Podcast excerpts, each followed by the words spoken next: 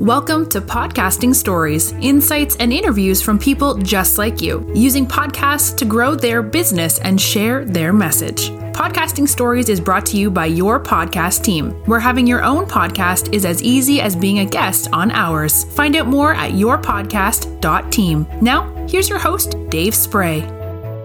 Hi, this is David Spray. Welcome to another episode of Podcasting Stories. Uh, my interview today is with Brandon Poe. Brandon has an interesting uh, story. He's had a podcast for eight years, and he is a former CPA, and he uh, helps CPA firms uh, or CPA firm owners who want to uh, sell their practice. He helps uh, find buyers for that, and he also has another business to help CPAs who don't want to sell their practice but want to have a better practice. Uh, we talked about a number of things, and uh, it was really a great interview with uh, his experience of having a podcast and some of the benefits that he witnessed himself from having a podcast. And so we get into a number of uh, of stories and comparisons between our experiences of having a podcast and how it is like a superpower. I hope you enjoy the podcast as much as I did. Brandon Poe, welcome to the podcast. Thank you, Dave. Thank you for having me on. Oh, it's my pleasure. So let me read a quick bio to uh, rather than uh, getting into a long conversation about your background. So let me just read it. So, Brandon Poe is the founder of Poe Group Advisors as well as the Accounting Practice Academy. He's also the president of the Charleston, South Carolina chapter of the Entrepreneurs Organization. Brandon received a BS in accounting from the University of South Carolina. Brandon and his family reside in Charleston, South Carolina. Did I miss anything that's relevant? No, I think that uh, catches most of it. It sure does. okay. So um, I believe you founded Poe Group Advisors in 2003. Is that right? Well, I actually started with another company doing this, and um, so I've been selling CPA firms since 2003, and we launched the Poe Group brand. I want to say it was 2009, 2010. Okay. Um, yeah, so it's we've been, gosh, that's time flies. It does. So how do you years.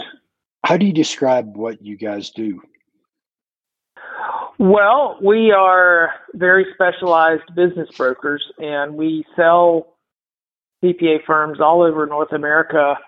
Uh, what we essentially do is find people that want to exit their practices and they really don't have someone um, usually they don't have someone that's going to take over internally or a family member to, to hand it off to, and we you know provide a marketplace.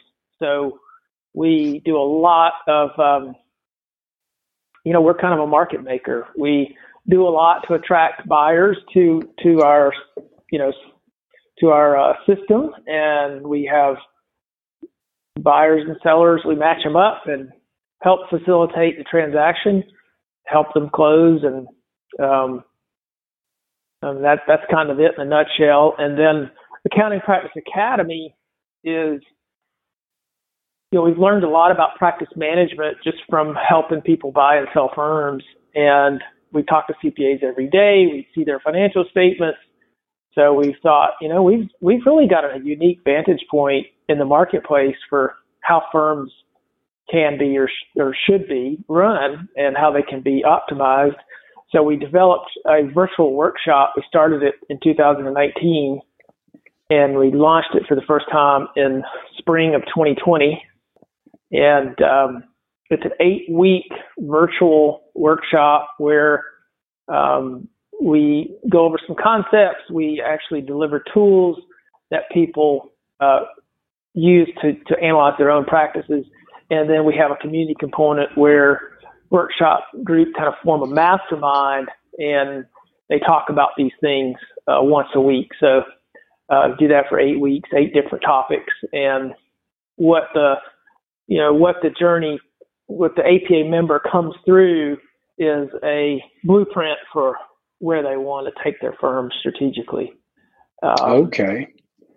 Yeah, it's it's funny because both of us being former CPAs, uh, are you former CPA or is your license still? I'm I'm still a CPA. I've kept my license.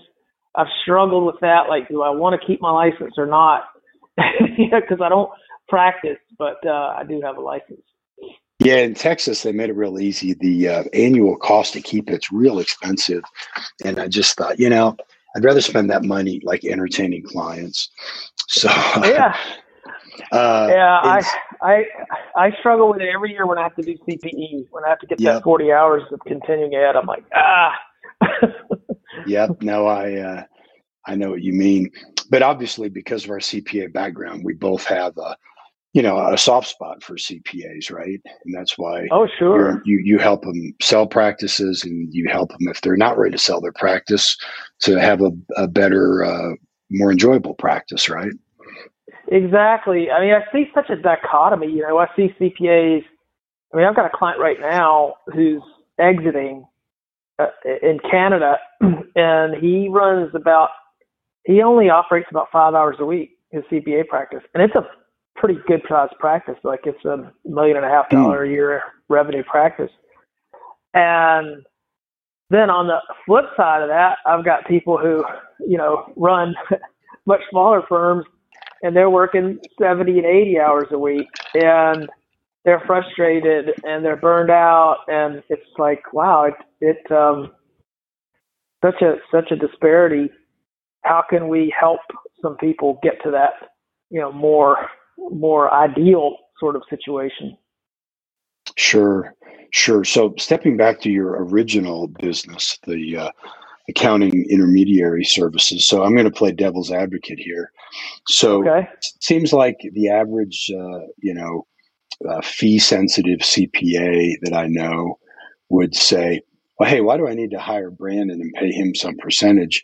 There's only three people in town who are interested in buying my firm, and I know all three of them. Why don't I just call them myself and, and just and uh, and and not waste my money paying Brandon? So, uh, what's the what's the flaw in that thinking? Well, I always tell people like you're thinking about it all wrong. You're focused on the you're focused on the check that you've got to write to me. What you really should be focusing on is the check that's coming to you and um, what is the net likely to be? Now, there are cases where a CPA can certainly sell on their own. They're smart. They've seen they've seen their clients get through transactions. So it's not it's not like it's rocket science. But there is no way that you're going to be able to compete with the number of buyers that we can expose your practice to. I mean, you know, you can put your ad, you can put an ad out to tomorrow in a you know, in a, a classified or some sort of listing service, and you you'll get some inquiries, but the cumulative effect of our marketing is a, has a very powerful effect. So, you know, someone might look at that ad that's out today, um, but but you don't get the people who were looking at ads three years ago, and they just hadn't right. found quite the right right fit for them. And you know, we've got a database, a CRM full of buyers. So they might get our email and go, oh, this is perfect. This is exactly what I was looking for. And so not only do you get a better price out of that deal, you often get better terms. And ultimately, it's because you get a better fit. You know, so um, because it's a numbers real, game. It's a numbers. It's a numbers game. game. It's a numbers game, and it, it's the fit. Like if you get the right fit, um, that's going to optimize everything. That's what this is all about. It's like it's not just finding a buyer who will pay the price and write the check.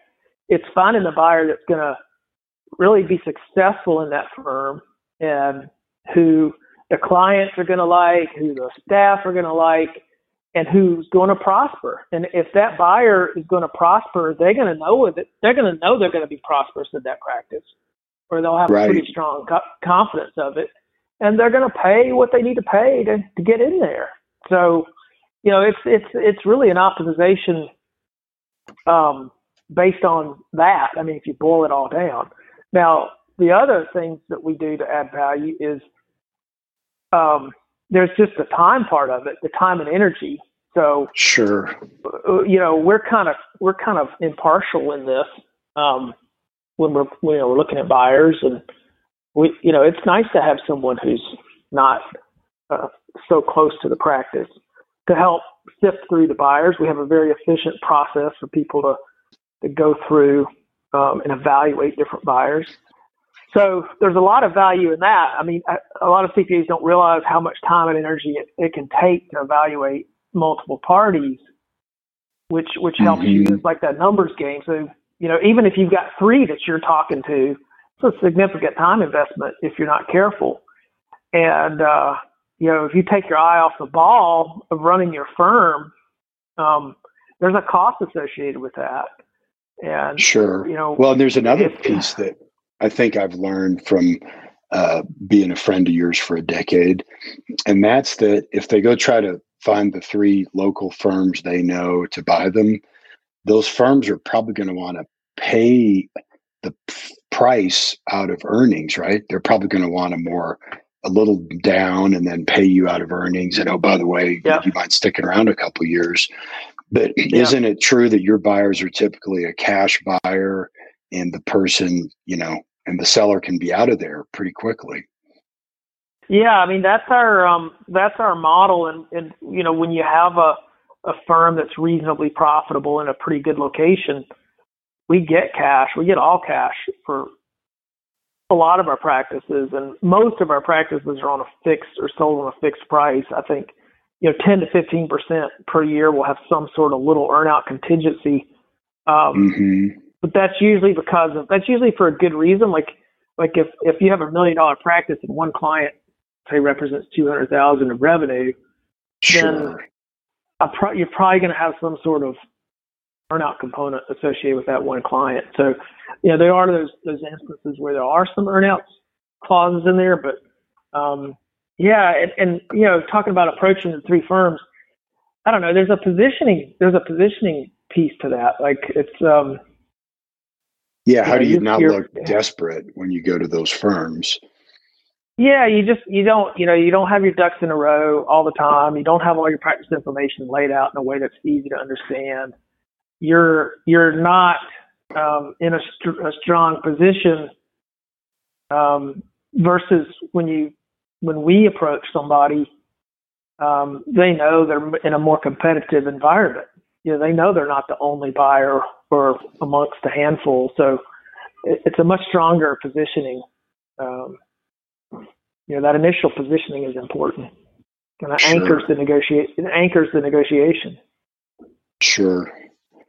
Well, let's uh, since the name of this podcast is podcasting stories, let's uh, let's tell some podcasting stories, shall we? So, I believe you yeah. started your podcast, uh, "The Accountant's Flight Plan," eight years ago. Is that right? Has it been that long? Uh, it's been, gosh, it's been.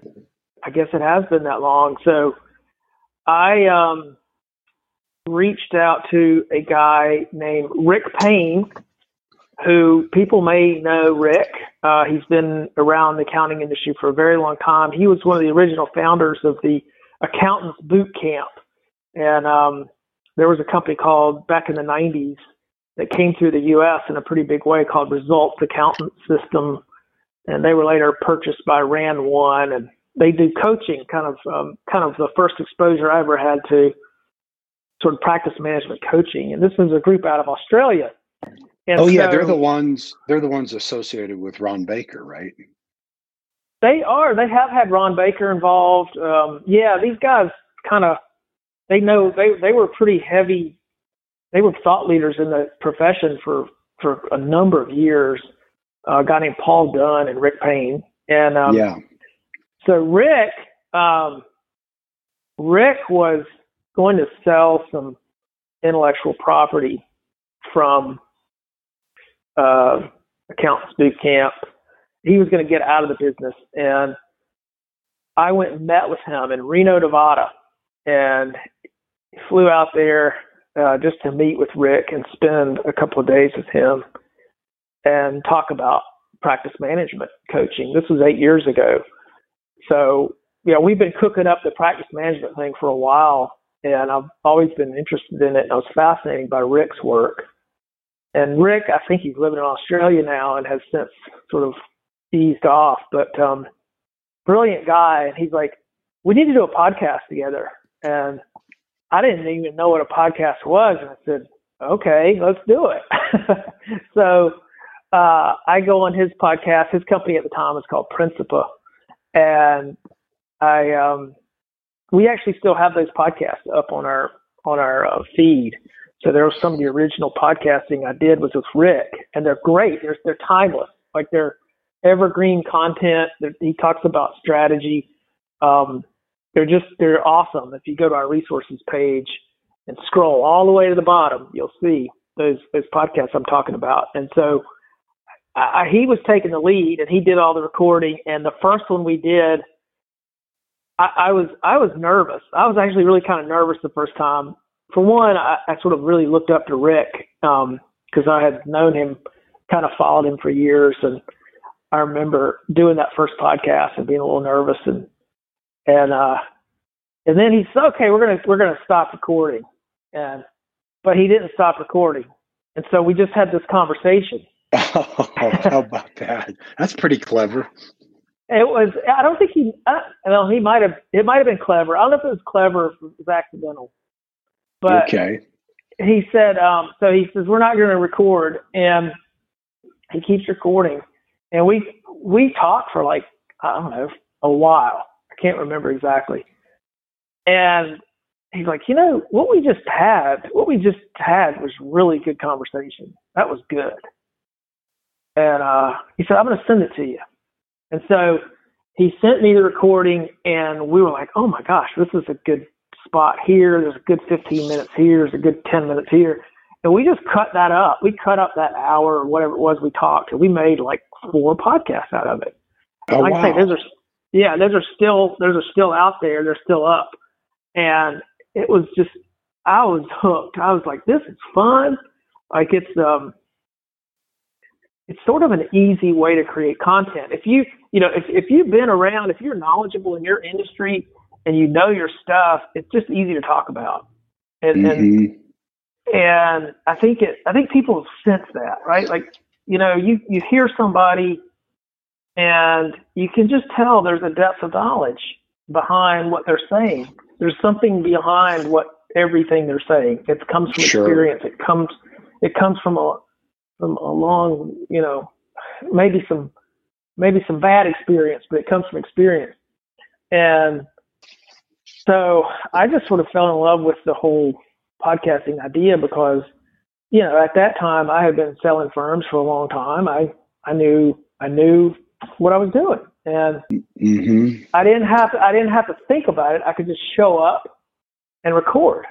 And you know, I had been blog writing for a number of years, and I enjoy writing. I mean, I've I've authored a couple of books now, and um, but writing's hard.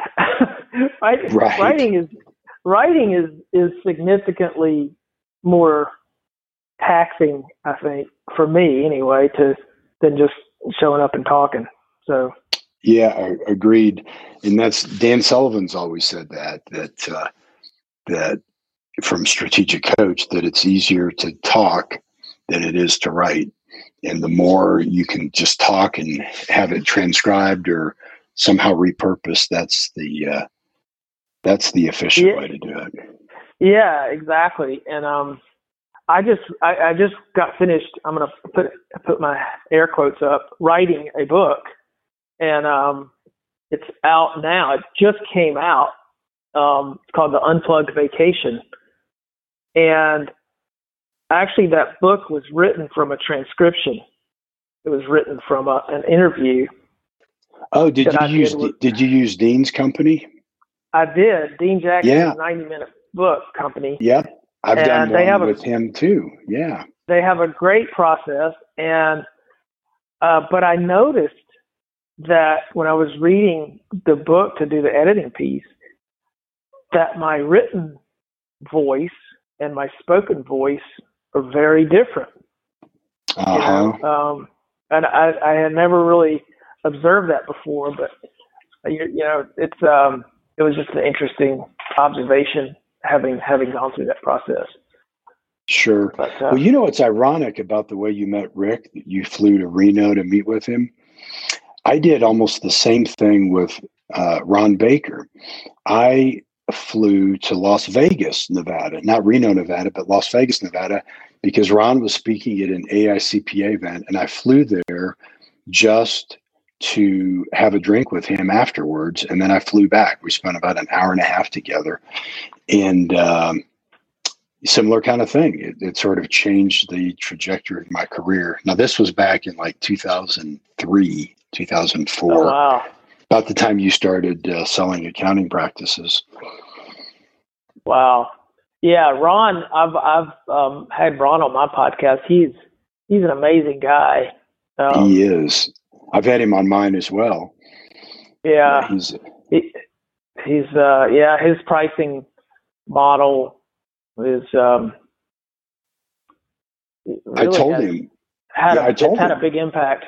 Yeah. Um, me too. I told him when he was on my podcast. I said, Ron, you. I said I've probably sold a hundred copies of your books to people through the years, but that's that's a pales in comparison to the millions of dollars of revenue you have added to my company over the last two decades.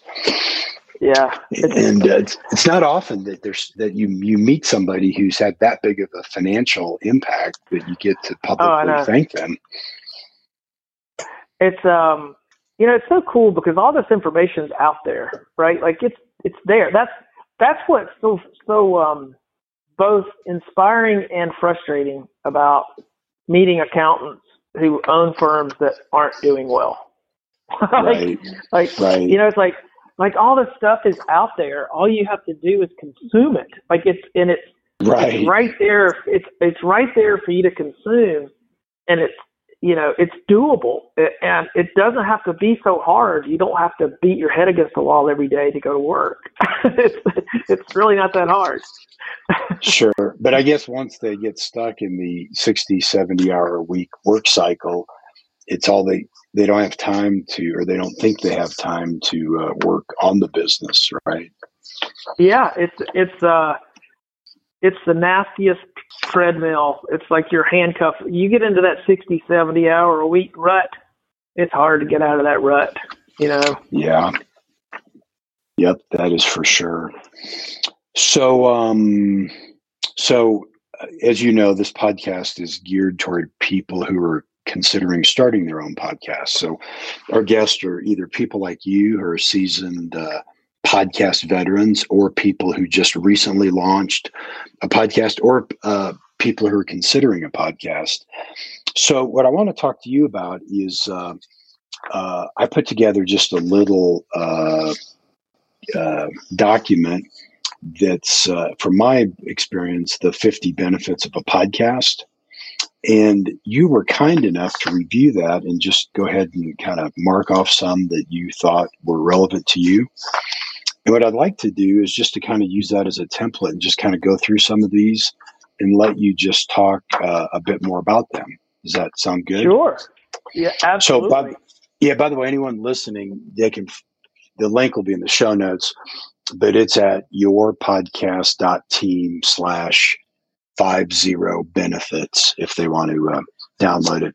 So, uh, the first one you checked was number five people can listen to your podcast while multitasking, cannot do that when they're watching your video.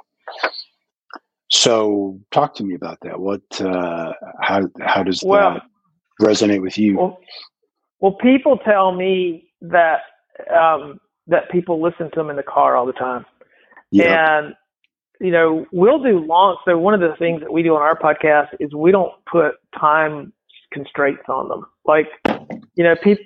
What What's interesting is like no one's ever given me a podcast structure, and even if they did, I wouldn't follow it. I wouldn't even read it because I don't because I because I don't want to change what we've done. Like we've done something very organic. So we have these different lengths of podcasts, and some of them will go over an hour. And I'm I'm telling you, people tell me they'll get in their car and they'll listen to the whole thing. And sometimes I've been told like you know, I couldn't finish it in my commute, so I just sat in the parking lot and finished listening to it before I, before I went to the office. Um, Isn't that cool? It's very cool. It's I love. I get.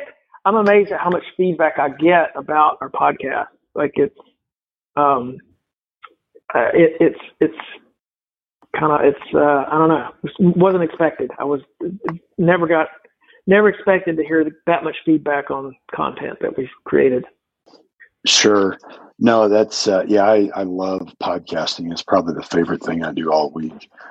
Um, so the next section of the 50 benefits is uh, what we call authority, and there's five examples there, and three of them you uh, you checked off.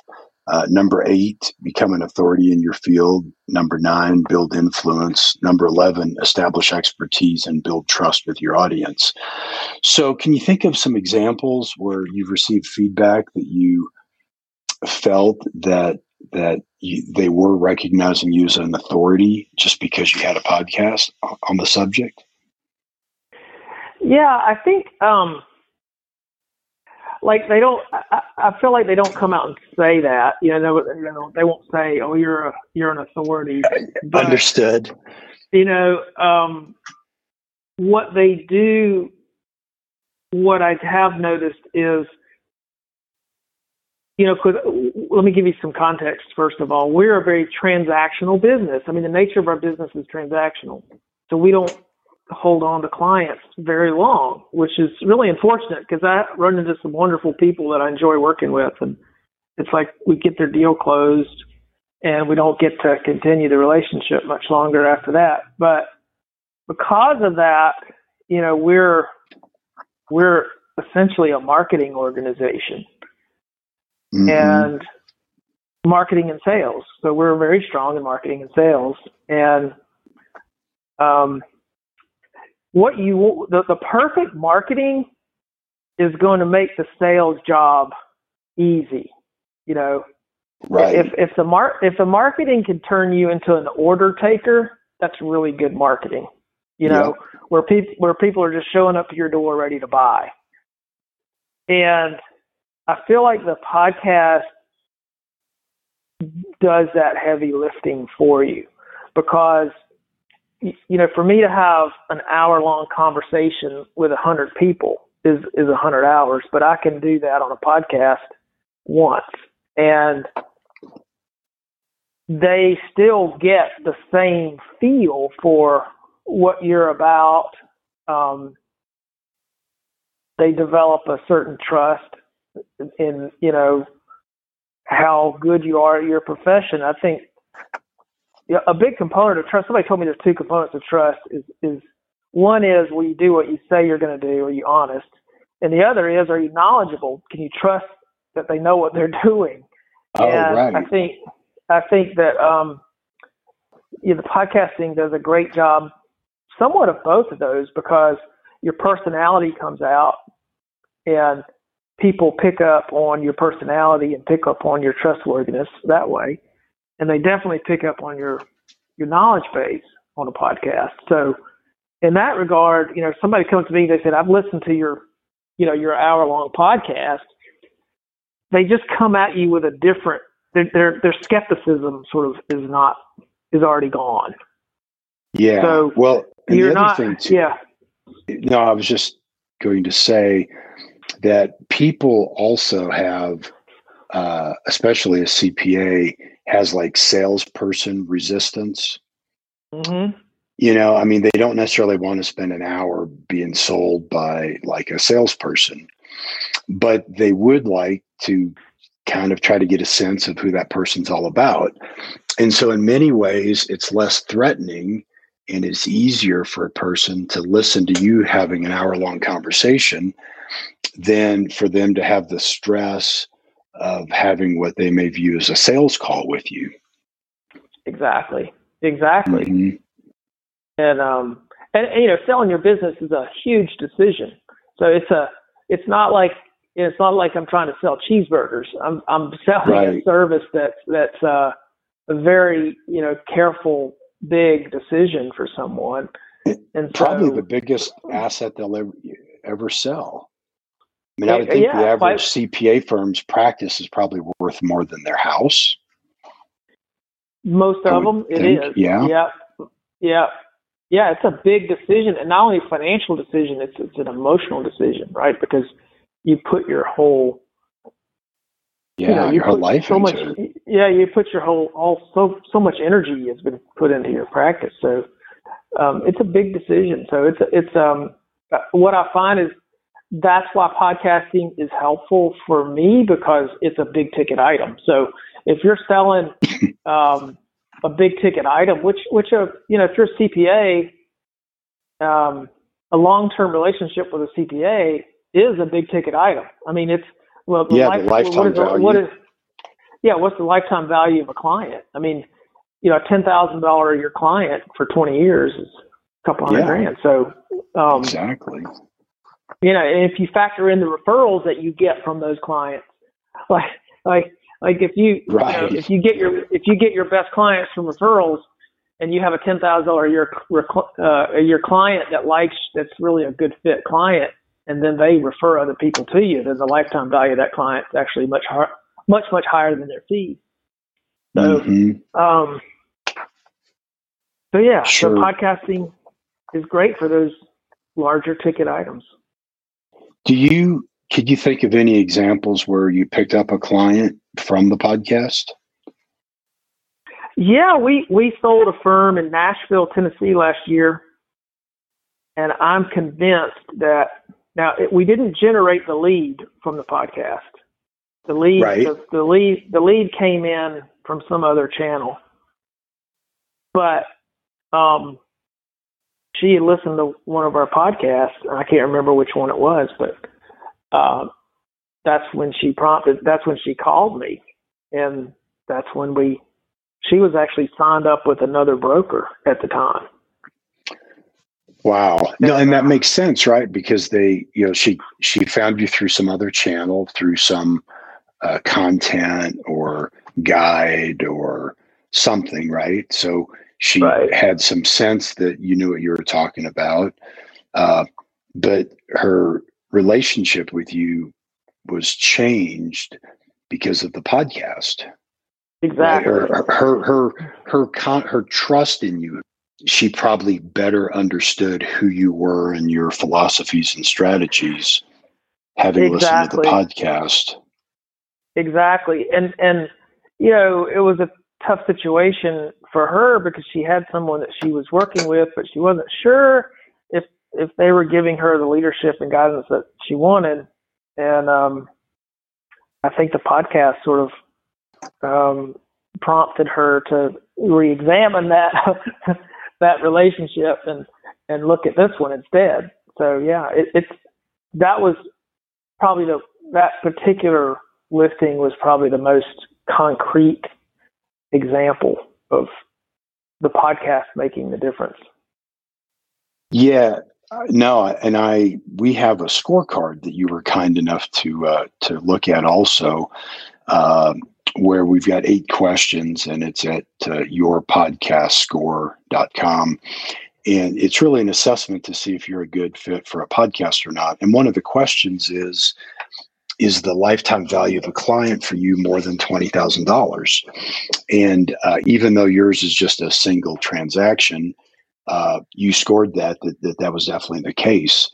So uh, you think about the the profit or the revenue you made on that transaction. That sure paid for a lot of uh, your podcasting time, didn't it? It absolutely, it absolutely did. I mean, content content creation is um, you know the, you've heard content is king. I don't know if people still say that. People used to say that. I think when, so. Uh, when blogs and I started sort of subscribing to that philosophy a long time ago is is content for marketing content really is it's king and you know we had been blog writing for years and years and i just found that the podcasting was you know sort of that that lead conversion piece that was was sort of missing in our content. You know, it was wasn't always the best place to start with the lead, but it was the best place to convert a lead. Yeah, and one of the benefits we have, number forty-eight, uh, that you agreed with, was it's easier to produce a consistent podcast than a consistent blog post. No question. For for me, it's completely easy. Now we've kind of internally done a setup that you do for people, um, and it it took a lot of time and energy for us to get that set up. Like, Mhm. but but we you know we have the the benefit of having. I have a guy that went to film school on my team. Um, and he's this wonderful editor and he cuts everything for me and um writes up the post and so I've got it to where all I have to do is show up. Um Sure. but that's So I think I, I think I owe create- you. Yeah, so I think I owe you an apology. I should apologize that I didn't think to start this business nine years ago when you could have actually uh, used our service, Yeah. right? So I'm sorry about that, Brandon. Sorry about that, buddy. Well, you know, if I'd had that, it, it, my launch would have been much faster. So you can tell from the history of my podcasting, is like we were really slow to get started. So when we did those ones with Rick, like we did those, and then I was sort of sporadically doing them. Like, and then I went like six months or a year without doing one at all. And then we said, okay, we're going to do one a quarter. We're to try to do one a quarter. And we started on that tempo. Once we did that, then we started realizing the benefit. Right? Like it took a while. We didn't really realize the benefit because we didn't have that much out there. We didn't have that much content out there. And Right. then um, we started doing quarterly, and then I said, okay, we're doing monthly. And I think that was like two years ago or a year ago. We started saying, okay, we're going to try to do one one a month. And now I'm trying to do two a month. So hmm um, it's it's yeah, we we're we're sold on it, but it it it did take a long time to kind of get ramped up, and we got distracted, and you know when you're trying Sure. to start anything, it's it's easy to get it's easy to put it aside if it's if it's hard to do. Yeah, and in that ramp up, uh, you know, is a lot harder with a podcast than a blog post, right? For because sure. of the inherent complexity and, and editing and posting and uh, yeah, it's. I think I told you the stat that there's only 377,000 podcasts in the world who have released an episode in the last 90 days and have released more than 10 episodes. Isn't that Yeah. something? And that's It's, like uh, out of out of the couple million podcasts out there, because it's really Yeah. hard to uh, uh, yeah to do that. In fact, we tell our clients frequently they'll say, "Yeah, I want to do a weekly podcast," and we will strongly encourage them to just start with monthly, because you Yeah. can always ramp up more quickly. But when you go the other way, it just leaves uh, kind of a bad vibe uh, with everybody. And I'm sure you've seen those podcasts, right? You find a podcast, you kind of like it, you start listening, and you notice their frequency. They've they their podcast is faded, right? They start Mm. with weekly, and then they go to twice a month, and then they go to monthly, and then quarterly. And then all of a sudden, the last episode was in 2015, and you haven't heard from them Yeah. since. yeah. And you're so yeah, we encourage our people to start um, to start monthly. Um, so control. One of the things you mentioned under the control was that that you like is if you want to do an hour long episode or hour and 15 minutes or whether you do a 30 minute episode that's all up to you. It's not like you have a radio show where you have hard time stops and commercial breaks and you get to choose the guests you want and you can publish as frequently as you as you like. So talk to me about just the the control that you have by having your own podcast that's uh, desirable to you. Yeah, it's it's um it's just a freedom, right? It's like um I don't know. I mean, I I don't know what to compare it to because I've never had anything that wasn't like that, but it is very um it's it's good and your podcast guests like we we don't come up with we don't plan out like oh we're to let's let's have our booking set up for the next 3 months. I mean, I, not that there's anything wrong with planning. It's just not how I do it. Like I just do it very uh, spontaneously. You know, if if I have a conversation with somebody or if I meet somebody and I go, oh, this this they got something interesting to say and an inter- interesting way to say it, I need to have them on the podcast. Um, great example of that. I was at a dinner with um, EO right when I started with EO. We we launched the chapter here in Charleston, so it was a labor of love to start that chapter. There were three of us that got it going, and the Nashville office helped us get that going. And this attorney came who um, was a big sponsor of EO, and we were at dinner and just he was telling me about sort of his contract philosophy, which was unique from coming from an attorney, eh, which I liked very much because it matched up with it aligned very well with my philosophy. Is contracts should be as simple as they possibly can be. Like we don't like 30 page purchase agreements. We like four right. page purchase agreements. You know. Sure. And and here's this lawyer going, you know, words don't need to be wasted in a contract. You know, you you you need to have a really concise contract that's understandable by anyone. And I'm like, what? Are you are you for real? Like, are you really an attorney? are you really an attorney, or do, do, do, do, do the uh, does a group of attorneys come and try to burn your house down every night? Like, where where are you from? And um, he's actually worked for a big company called Baker Donelson, which is one of the largest oh, firms yeah. in the Southeast.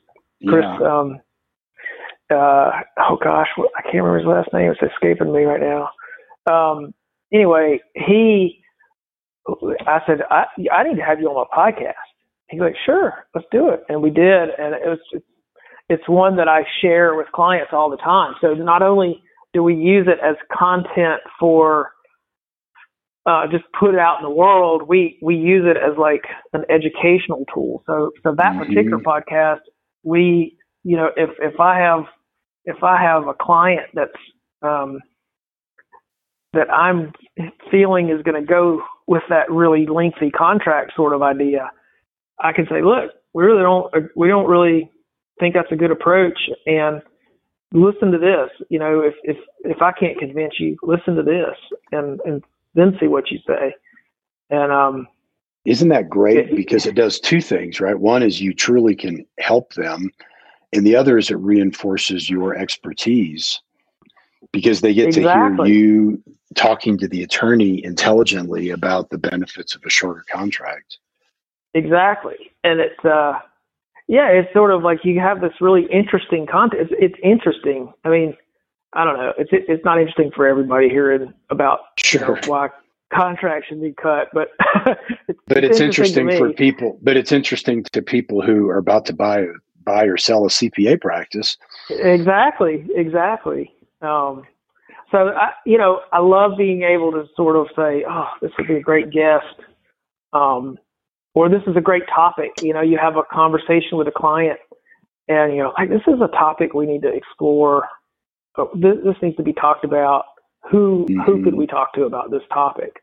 So, um, I find that's the, sort of the best way to kind of go through and figure out what you want to talk about and who you want to talk with is is just what's coming up naturally in the interaction you have with your clients. Yeah. And, you know, what's interesting about the guests is when we're talking to somebody who's considering a podcast, oftentimes they'll say to us, ah, I don't know who I would invite. And, and even if I do know people, most of them probably are going to be too busy. They're not going to say yes.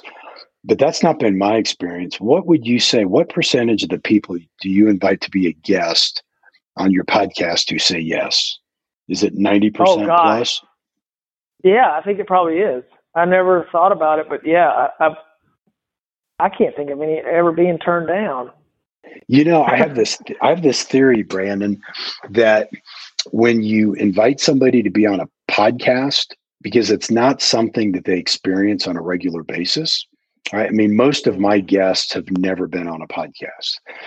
So when you invite them to be on there, it's a it's a it's a new concept and their brain doesn't really have a place to put it so they put it mm. like the closest they could think of and so i always joke that when i invite somebody to be on my podcast their brain kind of goes okay how do i assess that uh, how, what is this like oh yeah this would be like if dave said Hey, I'm hosting the Tonight Show next week. Would you like to stop by on Tuesday as a, be a guest?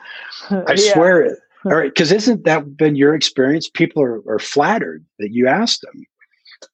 They are. Uh, um, they are flattered. I think the hardest people to get on are people who are doing a lot of podcasts, but they're not even that. I mean, they like doing it too. So right, because it's easy for them. Know, they don't have to do any prep work. They don't have to ask the questions or carry the podcast. They just get to show right. up. Right. They just get to show up. So I, I, yeah, I like that uh, that that uh, visual of being on Tonight Show, which, um, yeah, I like that. No, true. Uh, I think people, and you know, I think back to the being invited by Rick Payne to be on his podcast. It was, it was sort of, it was, it was. Uh, I was excited. My nervousness was was really excitement. Um, sure, and I talked. To do. I interviewed a guy this morning, an attorney in Houston, and I'd asked him if he'd ever gotten any business from his podcast, and he said no. He said, but because of the podcast, I've been asked to be a guest on other people's podcasts. And I've gotten mm-hmm. business from being a guest on other people's podcasts, which I thought was real interesting. You know, so the, because the best way to be a guest on a podcast is to invite that host to be a guest on your podcast, and then frequently they uh, reciprocate. At least that's been my experience. Yeah, exactly. Well, you were on my podcast a couple. We we recorded it a little bit ago, and it'll. so it, there you go. Um, absolutely, I've had several people where we've done that, and you don't always get invited, you know, back on their podcast, but you often do. And sure, I have gotten I have gotten business from podcasts that I've been a guest on, and and those are leads. Those are like that's where the lead comes from. Yeah, and, and that means it was a brand new. That lead would have never found you any other way. Exactly. Exactly. Um, yeah, so, we, we did. Uh, uh, yeah. No, go ahead. No, go ahead. No, I was going to say, like we we have like our intake forms when we ask people, "How'd you hear about us?" and it's it's cool when I see Jet Jet Jetpack Workflow podcast or you know whatever, and it's um, yeah, and that's a little trick that I've discovered is if you mention someone on your podcast, um, like you mentioned Ron Baker, so then you send Ron, hey, you're you're mentioning this podcast, and sometimes they'll share it and stuff. So um, that's a good way to. Oh, that's a great that's a great idea. So you could basically have now you've really got my wheels turning, Brandon. So like I could just have a podcast with you and I could just have a list of like the hundred people like I want to contact with. And we could yeah, just we could just go through and think up reasons to like like, hey Brandon, do you know any really good contract attorneys in the southeast? And you know, sure. I know you'd mentioned my oh yeah, I'd love to meet him sometime.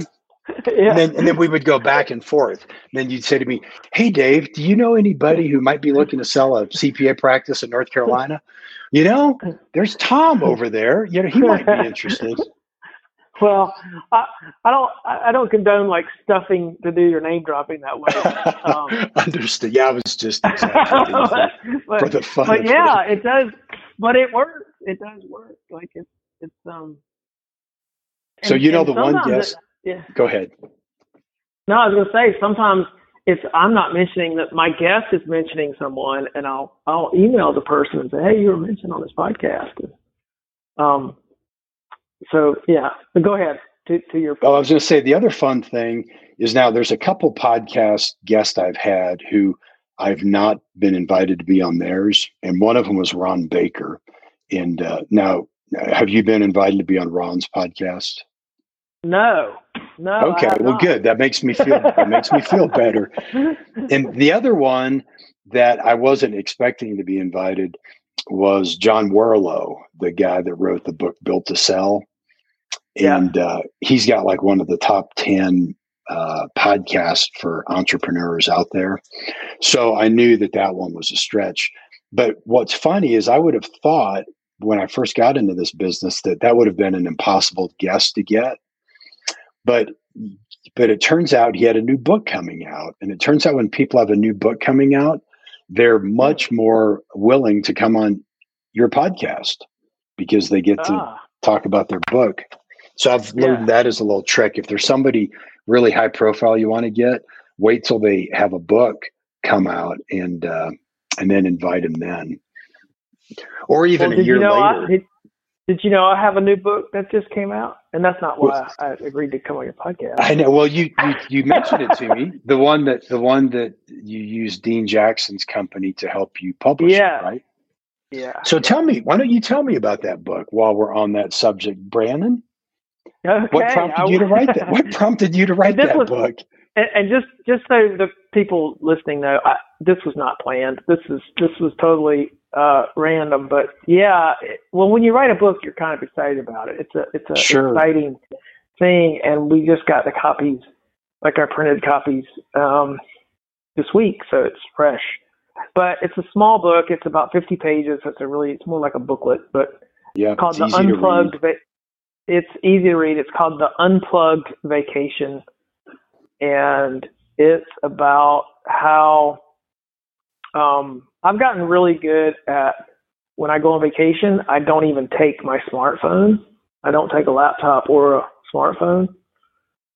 And you know, I've done I've done that on like three week vacations where I don't That's awesome. you know, I just totally unplug and I don't do any work and very strategic coach concept, right?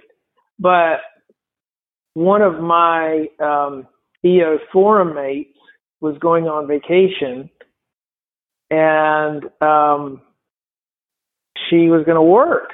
And I said, no, don't do it. Don't work. Like, go and enjoy. Because she was going with her three children and her husband, and they were renting a um, boat and um, going all over the Caribbean and kind of island hopping.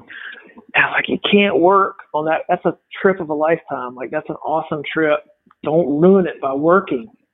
And um, I said, I'll write it up for you. I'll show you, you know, I'll give you the step by step on how you set up your office to run without you when you're gone. And I did that. And I'm like, wow, this is something, this is pretty cool. And so we turned it into an entire module of Accounting Practice Academy. And we wrote a book about it. And it's sort of the, the steps that you need to take to be able to do that. And it's not that hard it's just a matter of doing it. And um, I've had people from Academy who've gone through Academy. Those members have said, you know, oh my gosh, what a what a treat. You know, I haven't done that in 30 years. and, That's awesome. And, and just you so the listeners, oh, go ahead. No, it's it's just uh, you know I I feel like I grew up vacationing, so my parents were teachers. My both of my parents were teachers. My father was a college professor, and my mother was an elementary teacher. So we had summers off, and so I grew up vacationing. You know, we we were we were had that luxury of time, so that's how I grew up, and I've always valued that. Um, And I bet your fact, and I we- bet your parents never brought their iPhone on vacation, did they? no, no, no. There was there was of course There was no iPhone Uh, back then. no iPhone back then. We we actually we actually went to Europe for uh like seven eight weeks one summer, and then uh, we had a you know two month vacation. So I value that tremendously because I you know the experience, the connection you have with your family on a long long trip like that, and just experiencing that sort of uh, that much leisure time. It's so energizing. It's so energizing. Um, Oh, so yeah, that's that's what the book's about. for sure.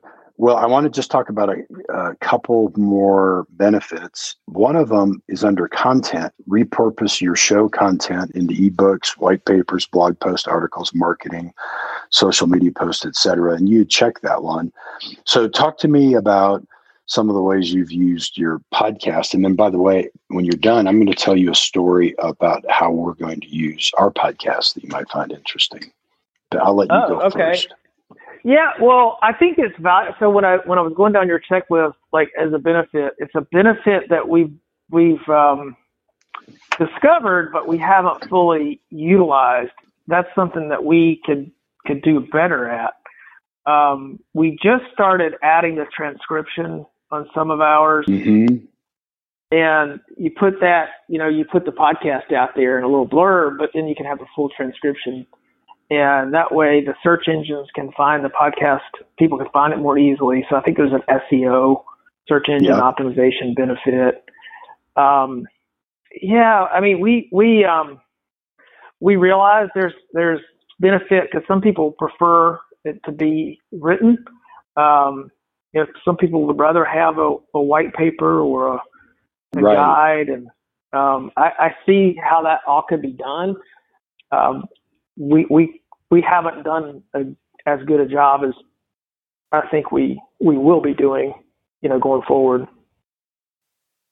No, that's that's great. Well, so do you want my little uh, insight Yeah. on what, one of the things we're going to do? So first off, I had some really good advice uh, from the person who helped me with my podcast. So we've done transcripts from the beginning, and um, and so podcasting stories, the new podcast we launched. I launched this at the same time that we launched uh, the new podcasting business two or three months ago, and I decided to do an episode a week.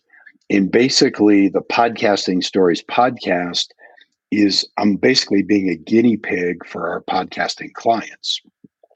So my original podcast was only like a monthly cadence. And uh, so i'm really tr- experimenting so one of the things we're going to do is we're going to take our first 12 episodes and we're going to turn them into a book and i'm going to use dean jackson's Ah. company to create the book and one of the things that, and none of my clients even know this, so hopefully none of them are listening. But we get, we encourage our clients to start with just monthly, monthly cadence. We charge seven hundred and fifty dollars for one episode a month, and um, uh, but you know we do everything else. So we're going to encourage them at the end of the year when they have twelve episodes in to turn that into a book, because Mm. that way they, as you know, when you have a book on your subject, because here's the thing I learned from Dean is nobody reads your book anyway. Or I mean, I'm exaggerating. Shouldn't say nobody, but most of the people who download a copy or intend to read it's not just your book; it's all books, right? Like some shockingly high percentage of the books purchased, the people never read the whole thing. And so Dean asserts that the benefit of a book is just saying you have a book because we're conditioned from early age that books are rare and special and it takes a special person to write a book and and very few people pull it off and so uh and so so yeah so now we're anticipating our guest at the end of the year they'll have did you ever read tim ferriss's book uh titans something titans and that's what he did I he took Yeah. Huh. I own the book, but I haven't read it all. Read it. well, it's a big book, but all yeah, he did was he he took he just took like his first 300 podcast interviews and he basically turned each one into a chapter in the book with like lessons learned and stuff. So that's where I borrowed the idea from. But we're we're envisioning with our clients is that imagine if each client at the end of the year they we basically do the book for them, right? Because you know you don't even have to do the interview format because we already have the transcripts. Each interview will be a chapter, and we'll you know so think about how little time it took you f- to do your 90 Oh, minute yeah. book think about how much even less time it would have taken if your book was just a compilation of transcripts. So then what we're envisioning is that our clients will that'll just become like an annual tradition that every january they'll have their new book. So that gives them an excuse to reach out to their database hey the new book is Mhm. out.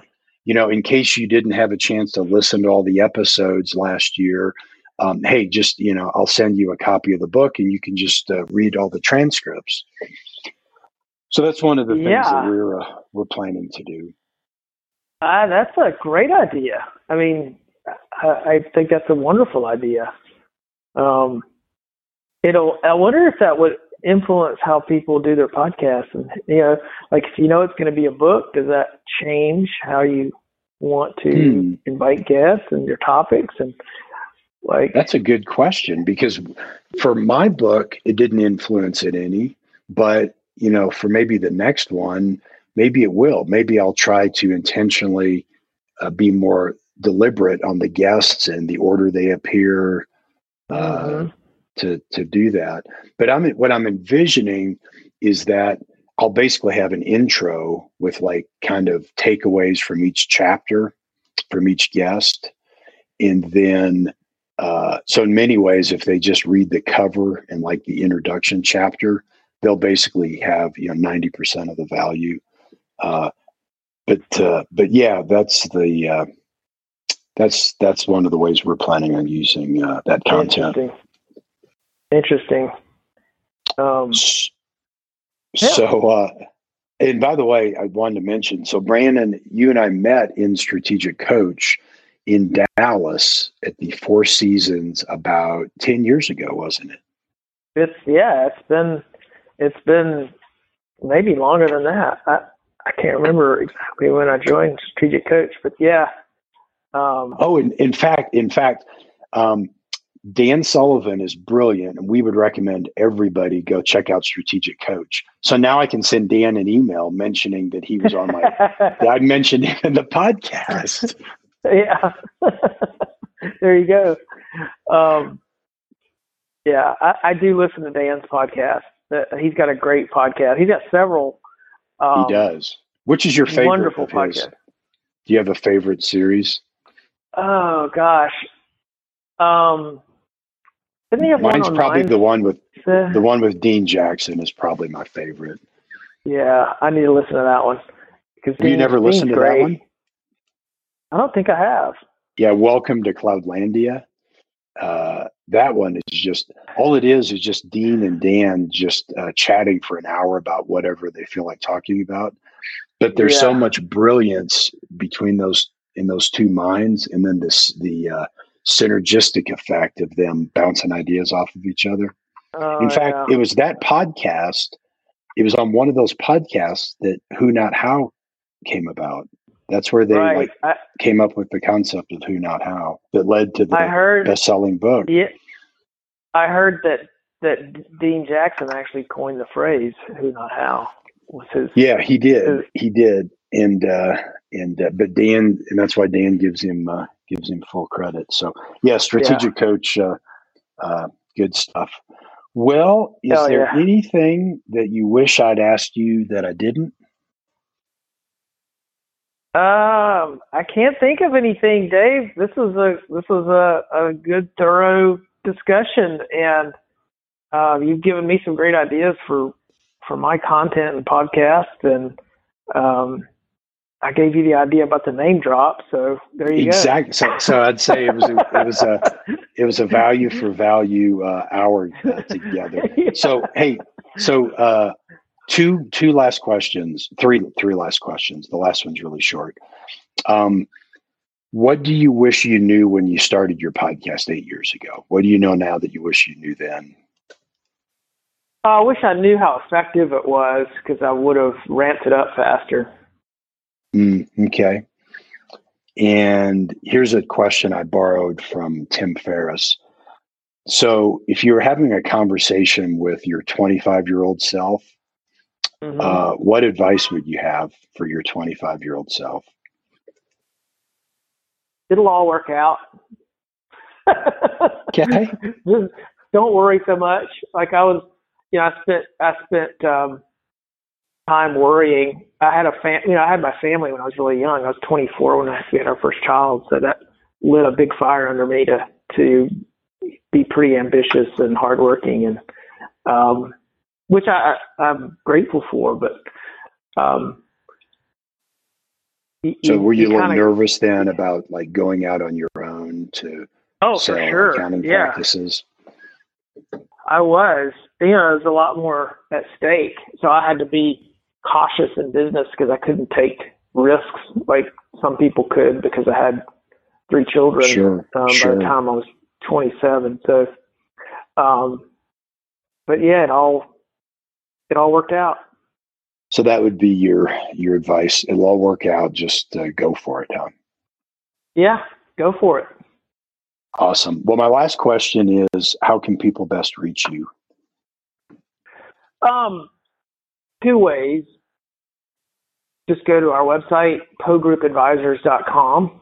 Um, and then um, email is probably the most effective way to get me, and that's bpo at pogroupadvisors.com. Okay. Awesome. Well, Brandon, this has been a treat to have you on the podcast, and I appreciate you making you making time. This was uh, this was a lot of fun. Yeah, it was so much fun, Dave. I uh, appreciate you having me on. Awesome. Well, hey, you have a great afternoon, and uh, I look forward to seeing you in person in October at uh, Strategic Coach the next time we're in person. Yes, can't wait for that. Looking forward to it. All right. Take care. And there we have it, another great episode. Don't forget to check out the show notes at www.podcastingstories.com. This podcast is brought to you by your podcast team. If you have ever considered having your own podcast, head over to www.yourpodcast.team to learn more about how they can help you. That's it for this episode. Have a great week, and we'll talk to you next time.